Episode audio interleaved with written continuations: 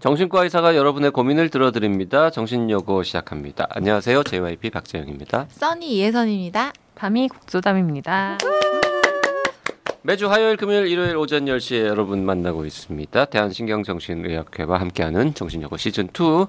네. 오늘의 사연은 29살 여성이신데요. 닉네임은 이거 누가 붙인 거예요? 본인이 붙이신 건가? 우리 제작진이 아, 붙인 저희 건가? 제작진이 붙였습니다. 어. 네네. 흔들리는 꽃들 속에서 어떻게 따가셨어요? 응? 제작진이 붙였는지. 아니 제가 저 다른 방송에서 이 노래를 불렀거든요. 하나, 둘, 셋. 아니, 아니, 아니, 여기서는 안 돼요. 네.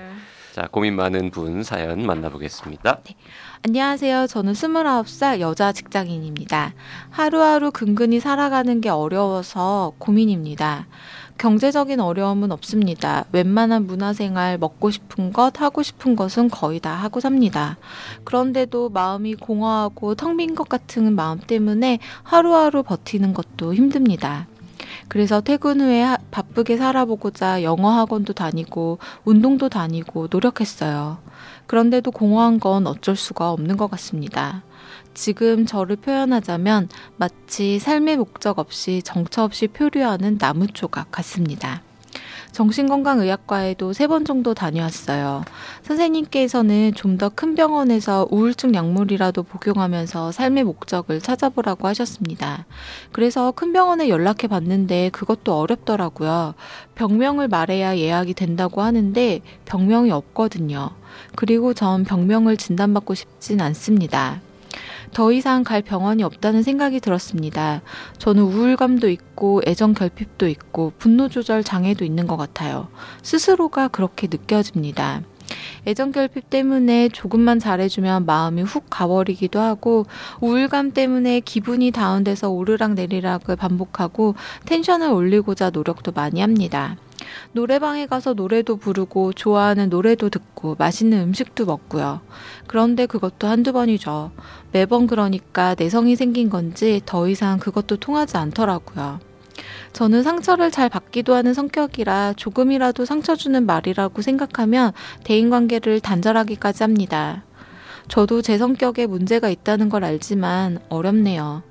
이런 제 자신에게 화가 나기도 하고 참을 수 없는 분노가 한 번씩 마음속에 소용돌이 칠 때는 저도 절 제어할 수 없을 것 같아서 그래서 상대방에게 혹시 폐를 끼칠까봐 대인관계로 혼자 정리하곤 합니다. 삶의 목적을 찾으면 제가 표류하지 않고 괜찮을 수 있을까요? 삶의 목적이란 뭘까요, 대체? 어, 뭘까요? 삶의 대체? 목적이 진짜 뭘까요? 마지막 문장은 너무 어려운 네. 질문이네요. 삶의 목적. 삶의 목적이 있어요, 써니는? 그래서 태어나서 지금 일단 살고 있는데. 어, 저는 그게 맞는 것 음. 같아요. 저도 그래요. 음. 그냥, 그냥 사는 거죠, 뭐. 근데 이분은 좀 마음이 공허하신 것 같아요. 근데 그럴 음. 때가 있긴 해요. 뭘 해도 네. 마음이 좀 헛헛할 때가 있잖아요. 그쵸. 왜인지는 모르겠는데 이걸 해도 뭔가 마음의 빈자리가 채워지지 않는 것 같고 내가 좋아하는 사람들을 만나고 주변에 사람이 있어도 좀 외로운 느낌이 들 때도 있고 아, 써니도 그렇습니까? 그럴 때가 가끔 있죠. 근데 이분은 보면은 이제 뭐 경제적 어려움도 없고 뭐 하고 싶은 것도 하시고 뭐 등등 말씀하셨는데 그런 이제 행위는 있는데 거기에 아까 얘기하신 사람이 없는 것 같아요. 음. 누구랑 같이 하시는지 좀 그걸 이제 나눌 분이 옆에 계신지 좀 그런 게 궁금하고요. 음. 우울증을 진단하려면 그런 것 때문에 사실 생활 전반에 영향을 받고 그것 때문에 기능이 떨어지고 해야 되는데 그렇게 치면 이분은 어쨌든 뭐 여러 가지 노력도 하시고 시도들도 하시고 기능 유지는 또 잘 하고 계신 네. 것 같거든요. 그럼 우울한데 노래방에서 막 노래 부르고 막 이럴 수 있나요? 노력하시는 거죠. 음. 그러니까 거기까지는 에너지가 어쨌든 올라가는 음. 거죠. 맛있는 음식도 찾아 드시고 문화생활도 하시고 네. 네.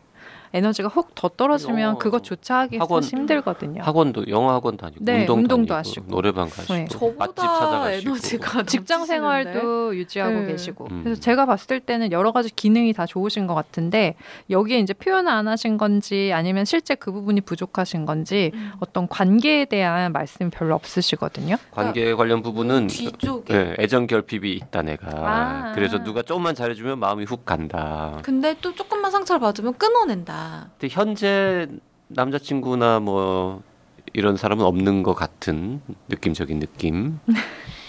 근데 좀 궁금한 게 정신건강의학과에 세 번 정도 다녀왔는데 네. 더큰 병원에서 우울증 약물을 복용하면서 삶의 목적을 찾아보라고 하신 잘 이해가 안 거잖아요. 가요. 네, 네, 저도 이게 저도 잘 그래요. 이해가 안, 음. 이해가 안 그리고 되는데. 병명을 말해야 예약이 된, 된다는 것도 이해가 안 이해가 돼. 안 가요. 음. 네. 그 이, 이상해요. 큰 병원에 가보라고 하셨으면 분명 무슨 의뢰서나 뭐 소견서를 끊어 주셨을 그리고 것 같은데. 작은 병원에서도 약 우울증 약은 처방할 수 있는데 그리고 병명을 말해야 예약이 된다는 이 병원은 도대체 어디예요? 그냥 예약되는 때부터 대부분 그러게요. 다. 근데 지- 음. 그- 뭐 이럴 수는 있죠. 뭐 어떤 분야에 대해서 진료를 받고 싶으신지 문의를 하고 음. 그러면 이제 담당하는 뭐 큰 병원의 교수님들 담당 분야가 있으니까 네.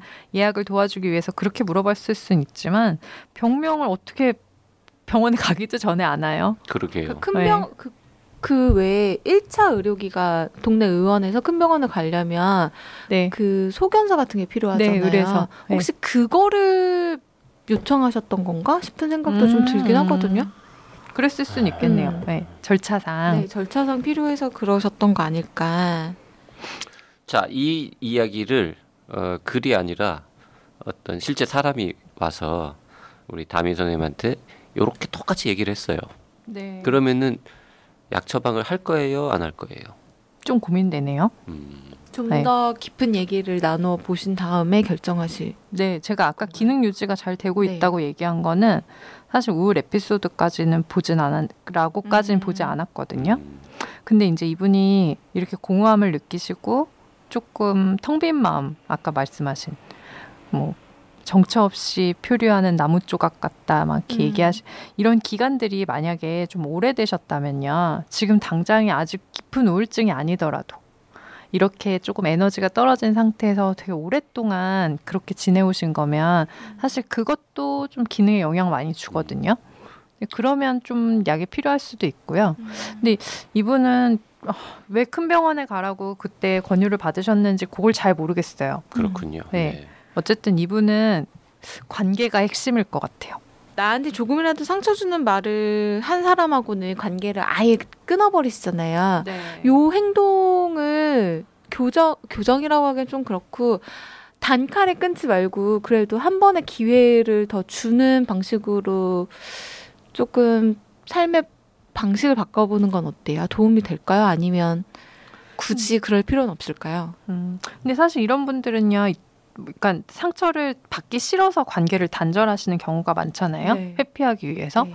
근데 아까 이제 막 알 수 없는 분노가 한 음. 번씩 일다 하시는 거 보면은 평소에 그런 불만이나 관계에 대해서 좀 서운함 이런 거를 평소에 표출을 잘 못하실 수도 있을 것 같아요. 아. 그러다 보니까 이제 혼자 끙끙 앓으시다가 그냥 관계를 확 끊는 식으로 이제 결정을 음. 하시고 그, 관계로는 손해죠. 음, 네.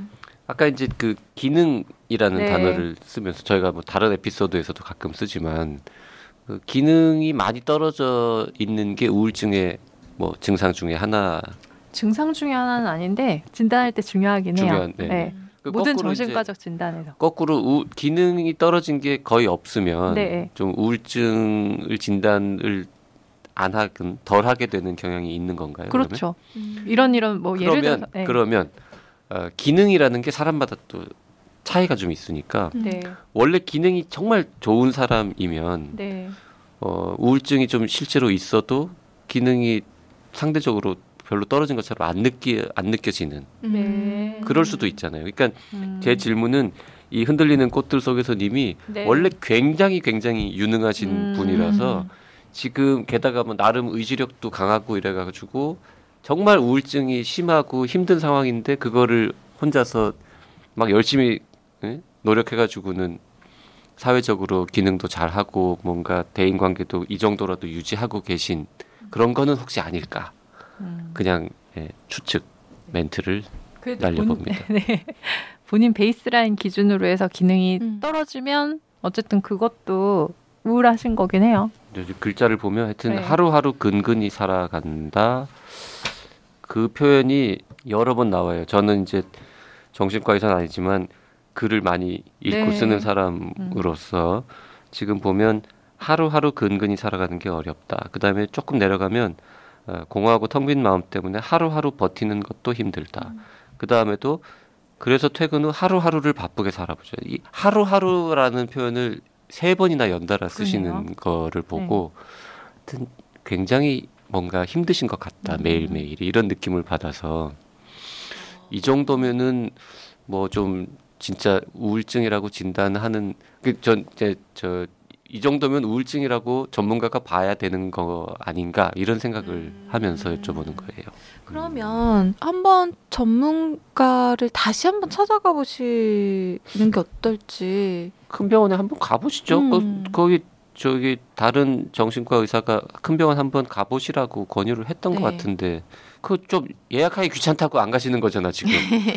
전화했더니 뭐뭐 이거 이래라 저래라 하니까 에이 귀찮아 이러고 안 가신 것 같은데 네. 좀 귀찮으시더라도 한번 가보시면 어떨까 싶은데. 그래요. 한번 뭐 병명을 진단받고 싶지 않으시다고는 했지만 적어도 내이 분노가 드는 감정을 털어놓 한 번 더 털어놓 보시는 거는 좋을 것 같거든요. 자, 우리가 뭐 우울증일 가능성에 대해서 얘기를 많이 했지만 사실 우울증 아닐 수- 가능성도 꽤 높지 않습니까?